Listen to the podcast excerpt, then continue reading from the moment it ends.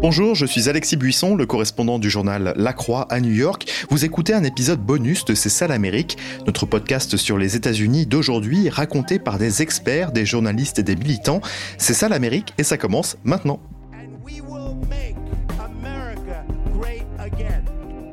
C'est ça l'Amérique Un podcast proposé par La Croix, le programme Alliance Columbia et le site d'information French Morning.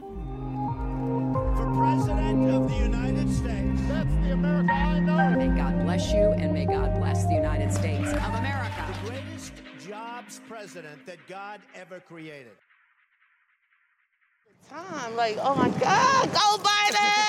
Je suis à Wilmington, la ville du Delaware, où vit Joe Biden en attendant d'aller s'installer à Washington. Dans le centre-ville, quelques habitants s'arrêtent devant le théâtre reconverti en QG du futur président.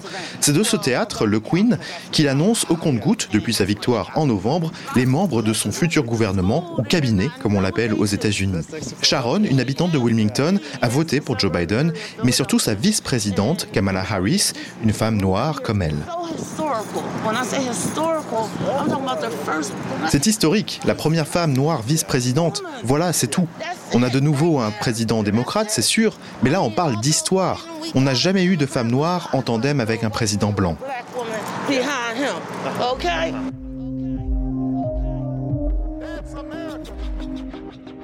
Kamala Harris n'est que l'un des visages d'un gouvernement qui ne ressemble déjà à aucun autre dans l'histoire du pays. Première femme à diriger le Trésor américain, premier afro-américain à diriger le ministère de la Défense, premier homosexuel à siéger au gouvernement, cette équipe d'une trentaine de membres, ministres et autres fonctionnaires clés de l'administration, se distingue par sa diversité. Pourquoi Joe Biden a-t-il fait ce choix? Quelles sont les personnalités de cette équipe historique? On a décidé dans cet épisode bonus de vous présenter quelques-uns des visages de ce gouvernement Biden en questionnant Tristan Cabello, professeur d'histoire américaine à l'université Johns Hopkins, un entretien enregistré à Washington.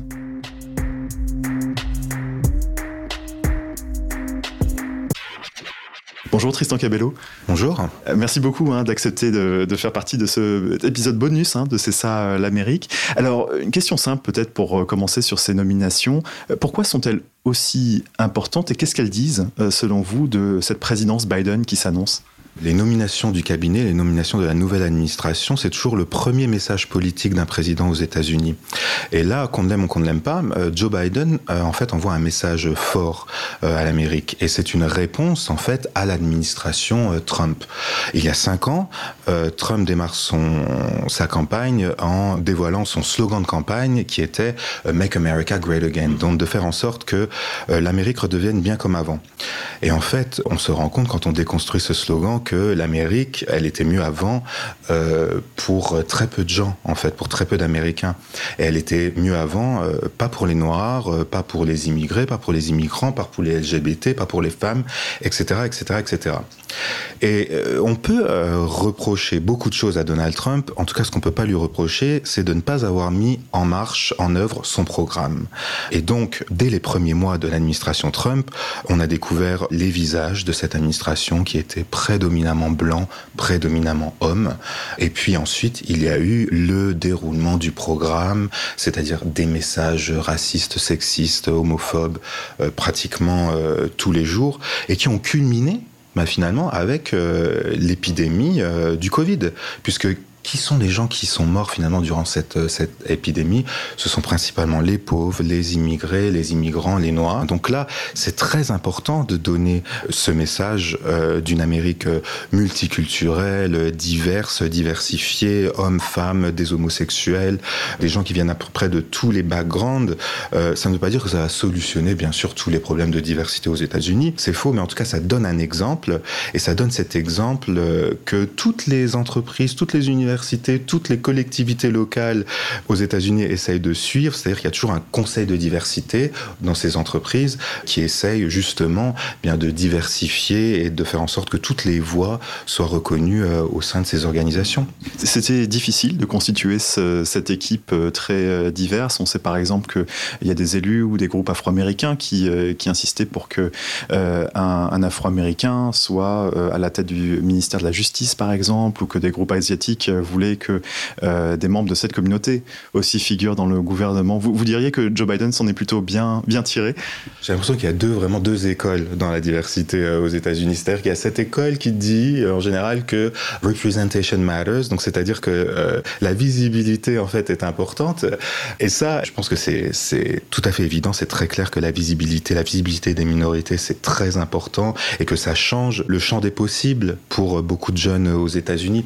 Et puis d'un autre il y a euh, donc l'école euh, qui dit que tous ces visages, en fait, tous ces euh, ces first, euh, donc il y a le premier euh, noir à la tête du Pentagone par exemple, euh, ne changent pas vraiment la vie des Américains. Et ça, c'est vrai aussi. On, a l'impression que c'est un peu une une vision un peu cynique hein, de, de de la diversité, mais c'est vrai aussi parce que les gens en fait se rappellent euh, de euh, la présidence de Barack Obama. Et la présidence de Barack Obama, c'était le premier président afro-américain. Et en fait, durant cette présidence, on s'est rendu compte que bah, la vie des Afro-Américains n'avait pas forcément beaucoup changé. Et en fait, c'est pendant cette présidence que euh, que le mouvement Black Lives Matter euh, est né. Donc, euh, ce- cette diversité, voilà, ne change pas forcément toujours beaucoup de choses. En tout cas, le parti démocrate, c'est le parti de la diversité aux États-Unis. Et donc, il y avait vraiment beaucoup de compétences dans cette diversité. Je pense que Biden a recruté toute cette compétence. On ne peut pas dire, par contre, et on pourra peut-être en parler plus tard, que euh, les gens qu'il a recrutés pour ces postes ont été forcément affiliés à un poste qui était en fait en ligne avec leurs compétences. On peut par exemple penser euh, à Susan Rice, afro-américaine, euh, très compétente sur les questions à l'international en fait, et qui a été nommée à un poste qui a à voir avec les relations intérieures, avec la politique intérieure, ce qui n'est pas du tout sa compétence. Donc il y a comme quelquefois voilà une déconnexion entre vouloir euh, vraiment représenter euh, la diversité dans le gouvernement, mais ne pas forcément nommer euh, ces personnes à, au poste qu'ils convoitaient. J'ai l'impression que ça correspond aussi, cet effort hein, pour, pour diversifier le gouvernement, ça répond aussi à un, reproche qui est souvent fait aux hommes blancs, en particulier dans le milieu de l'entreprise ou en politique, qui est de ne pas assez aider ou mettre en valeur des femmes ou des personnes euh, dites euh, de couleur. On a l'impression que Joe Biden, en fait, 78 ans, un homme blanc de 78 ans, euh, a, entendu ça et, et met en pratique en quelque sorte un effort pour, pour mettre en valeur ces, minorités. Ah, vous avez tout à fait raison.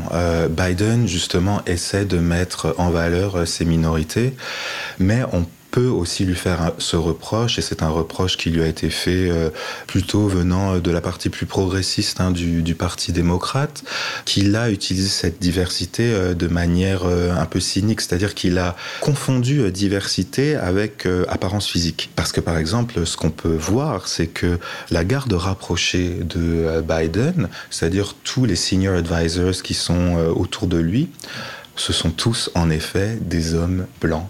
Il n'y a pas de diversité dans le premier cercle hein, euh, de Joe Biden, puisqu'un président aux États-Unis finalement interagit assez peu avec euh, son cabinet. Euh, il interagit beaucoup plus avec les advisors, les conseillers qui sont qui sont autour de lui. Et là, ce sont tous des hommes blancs.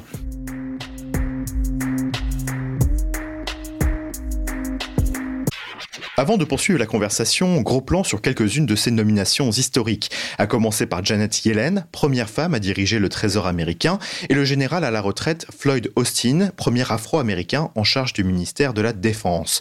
Autre nomination notoire, celle de la députée du Nouveau-Mexique, Deb Haaland, la première amérindienne à faire son entrée au gouvernement en tant que secrétaire à l'intérieur, chargée de la gestion des terres publiques notamment.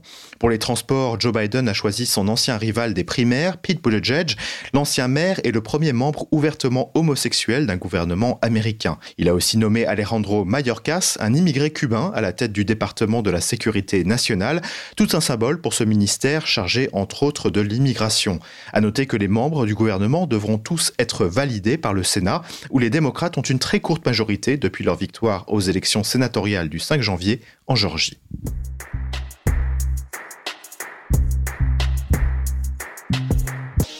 Il y, a, une personnalité qui est intéressante, Janet Yellen, euh, qui est euh, la première femme euh, à diriger le, Trésor américain. C'est aussi une personnalité du sérail, quand même. C'est une personnalité très connue, qui est, qui est dans les, les cercles économiques et politiques depuis, depuis très longtemps. On a l'impression que ça, incarne aussi un, peu cette, cette nouvelle équipe. C'est à la fois un choix révolutionnaire pour diriger le Trésor, mais en même temps une personnalité très, très classique. Vous avez tout à fait raison. Alors c'est exactement, j'ai l'impression même du Biden assez typique. C'est-à-dire que en effet, il y a d'un côté euh, un changement. Euh, c'est ce changement que l'Amérique attend. Et donc là, Janet Yellen, c'est la première femme à la tête du Trésor. Donc c'est quelque chose d'assez incroyable. Euh, c'est la première fois que ça s'est passé. On peut se demander vraiment pourquoi ça s'est pas passé avant. Et puis derrière ça, derrière cette image, derrière ce symbole qui est fort, euh, on se rend compte aussi que c'est une femme en fait euh, assez euh, conservatrice, assez typique dans ses politiques, qui fait partie du sérail, qui a été dans toutes les organisations washingtoniennes et qui aussi finalement a des idées qui ressemblent beaucoup à Biden, qui sont des idées euh, voilà euh, néolibérales centristes qui représente tout à fait la, posi- la position idéologique dans le Parti démocrate de Joe Biden, c'est-à-dire une position voilà entre euh, centrisme et conservatisme.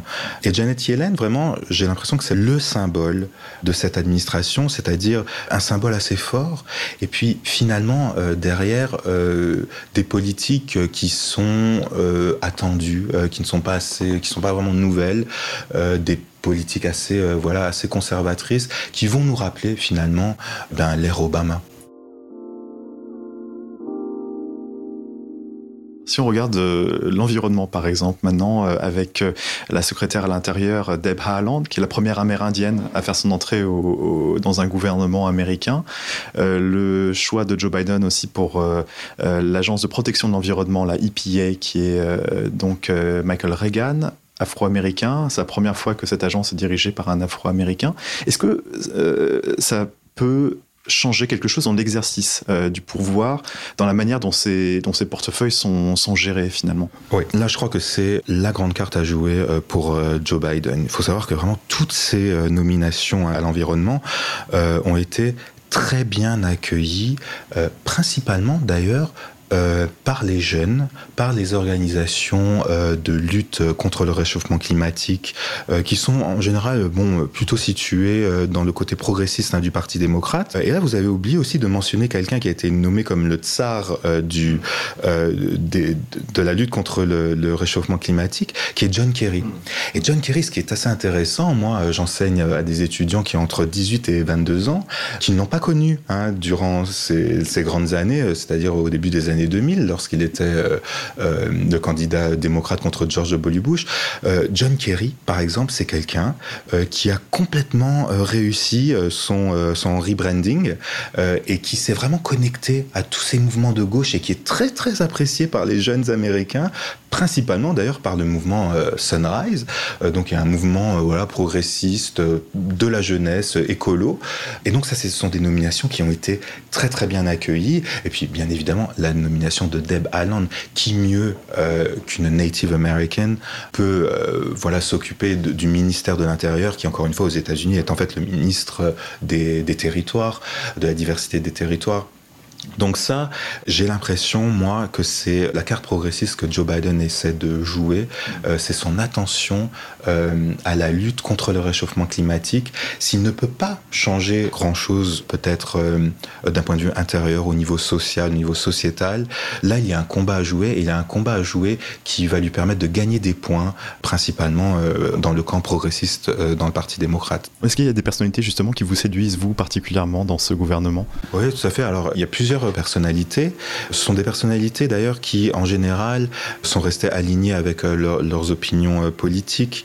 Par exemple, Marcia Fudge, qui va être donc euh, au département du logement. Il faut savoir que Marcia Fudge, c'est quand même quelqu'un de très intéressant, hein, qui était une donc une personnalité afro-américaine de l'Ohio, qui était une des leaders du Black Caucus, c'est-à-dire donc du caucus euh, noir du Parti démocrate, qui a des idées très intéressantes, mais qui était donc spécialisé sur euh, l'agriculture, qui n'a pas eu ce poste et qui euh, donc euh, s'est vu nommé au logement C'est quelqu'un aussi là qui a toujours, qui s'est toujours battu pour les populations noires, pour les populations pauvres euh, de son État, euh, et qui va mettre en œuvre une, politique du logement aux États-Unis euh, qui va être euh, très progressiste et très inclusive. Donc ça, c'est très très bien. Euh, il y a aussi par exemple quelqu'un comme euh, Xavier Becerra, donc un latino qui va être nommé ministre de la Santé. Donc Xavier Becerra, euh, c'est quelqu'un euh, là aussi qui vient, qui ne vient pas forcément d'un- milieu très euh, aisé euh, qui, euh, pendant la campagne euh, présidentielle, euh, s'est par exemple prononcé pour la grande réforme de Bernie Sanders, qui était le Medicare for All, c'est-à-dire une assurance santé qui peu ou prou ressemblerait aux assurances santé européennes, c'est-à-dire une assurance santé d'État. Donc Biden s'est prononcé de manière assez forte contre le Medicare for All, mais c'est quand même un signe assez important d'avoir des gens dans son administration qui représentent voilà une diversité aussi idéologique. Et donc ça c'est important. Alors le message est important.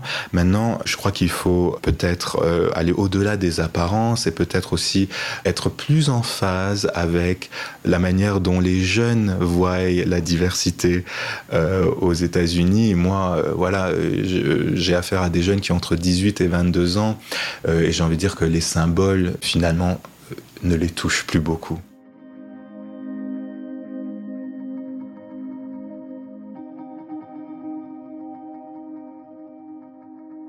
Il y a une personnalité dont on n'a pas parlé qui est aussi euh, symbolique, hein, c'est Pete Buttigieg, euh, ministre euh, nommé au, au transport, qui est la première personnalité ouvertement homosexuelle à faire son entrée dans un gouvernement américain.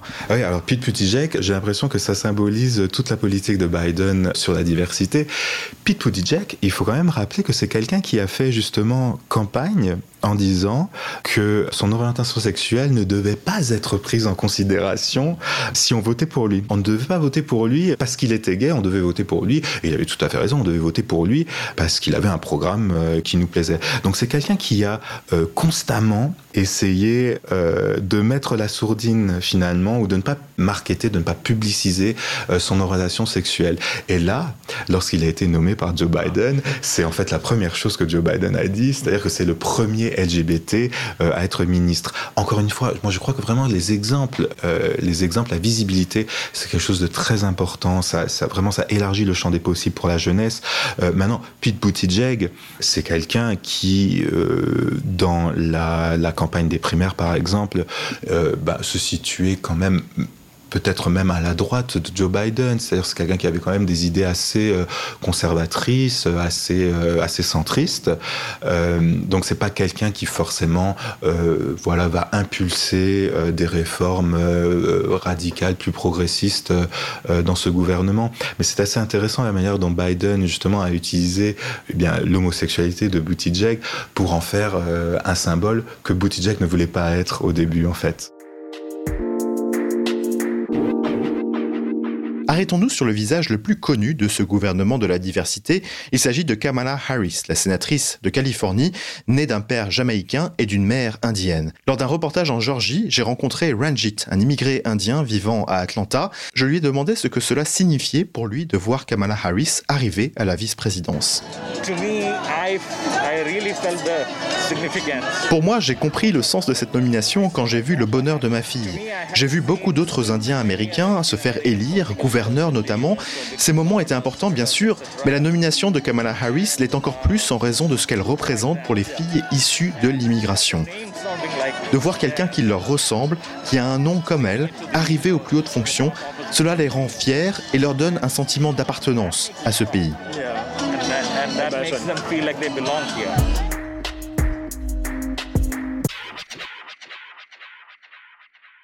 Tristan Cabello, un mot euh, sur Kamala Harris, hein, première euh, femme noire à devenir vice-présidente, première femme sud-asiatique euh, à devenir vice-présidente.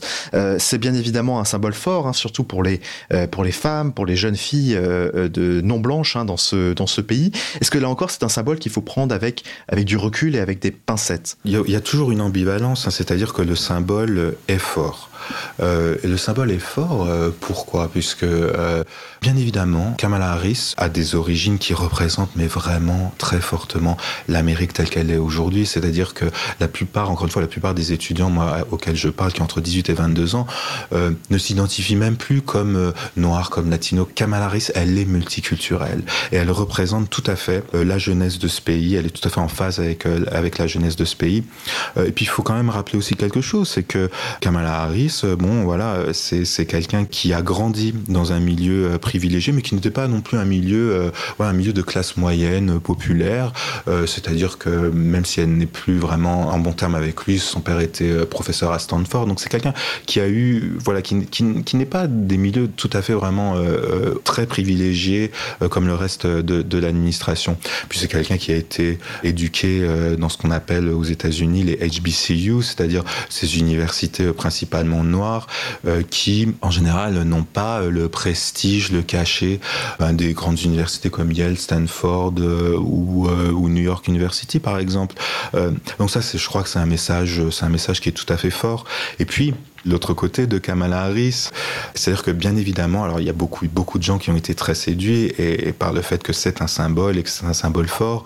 Euh, mais Kamala Harris, euh, elle a été nommée euh, donc vice-présidente ou candidate à la vice-présidence juste après les manifestations cet été sur Black Lives Matter.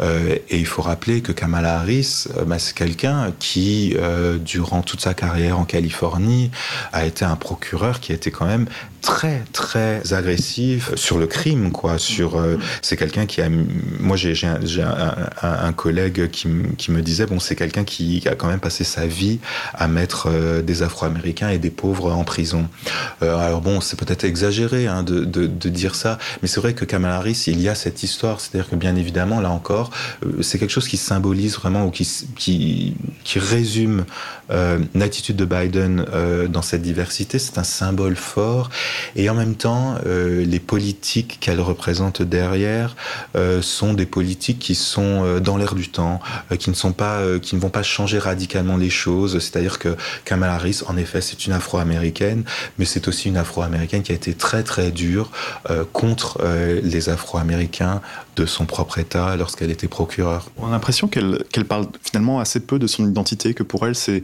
c'est pas finalement euh, euh, une, question comme cela a été pour Barack Obama, qui, euh, qui a écrit des livres dessus, qui a eu finalement un, questionnement très, très poussé hein, sur son identité. Je crois que c'est en ça qu'elle est en phase avec euh, cette nouvelle génération euh, et la manière dont eux parlent de leurs propres identités. Par exemple, c'était très intéressant euh, lors de, du, de leur discours de victoire.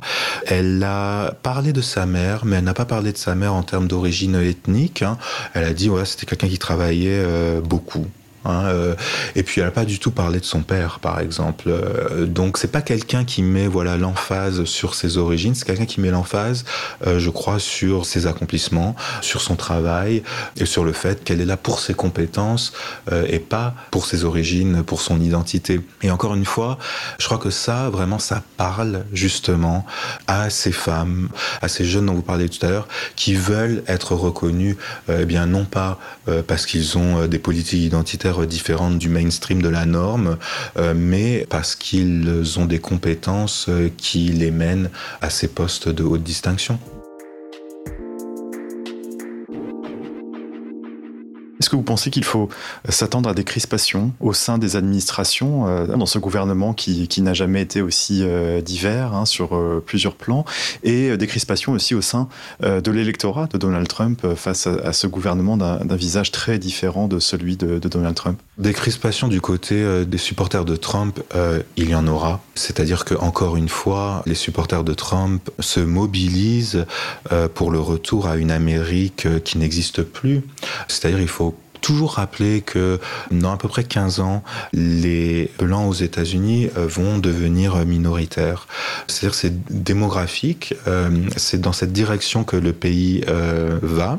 Et Donald Trump avait fait en fait toute sa carrière sur le rêve de revenir à cette Amérique qui serait prédominamment blanche. Ça n'arrivera plus. Maintenant pour l'autre question, la deuxième question, c'est-à-dire les crispations dans l'administration. Lorsqu'il y a des personnes de couleur, des femmes, dans les lieux de pouvoir, dans des lieux de haute distinction, il y a toujours des crispations. Euh, même, euh, même, voilà, même dans le Parti démocrate, hein, il faut quand même pas oublier euh, à quel point eh quelqu'un comme Barack Obama était euh, tout à fait décrié euh, durant la campagne des primaires et puis même après. Euh, ou alors, par exemple, Hillary Clinton, qui dans son propre camp n'était pas toujours soutenue. Donc il y aura des crispations et c'est peut-être là où cette, cette administration va être intéressante, c'est-à-dire il va falloir porter attention, il va falloir suivre comment ces crispations euh, vont être gérées. Et peut-être que là, justement, il va y avoir un exemple, il va y avoir une narration, une narrative euh, qui va être euh, finalement très utile à l'avenir du pays.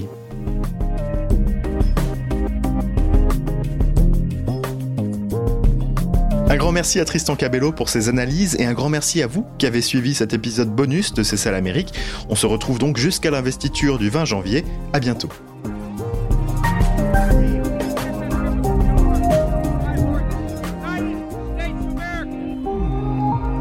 C'est ça l'Amérique Un podcast proposé par La Croix, le programme Alliance Columbia et le site d'information French Morning.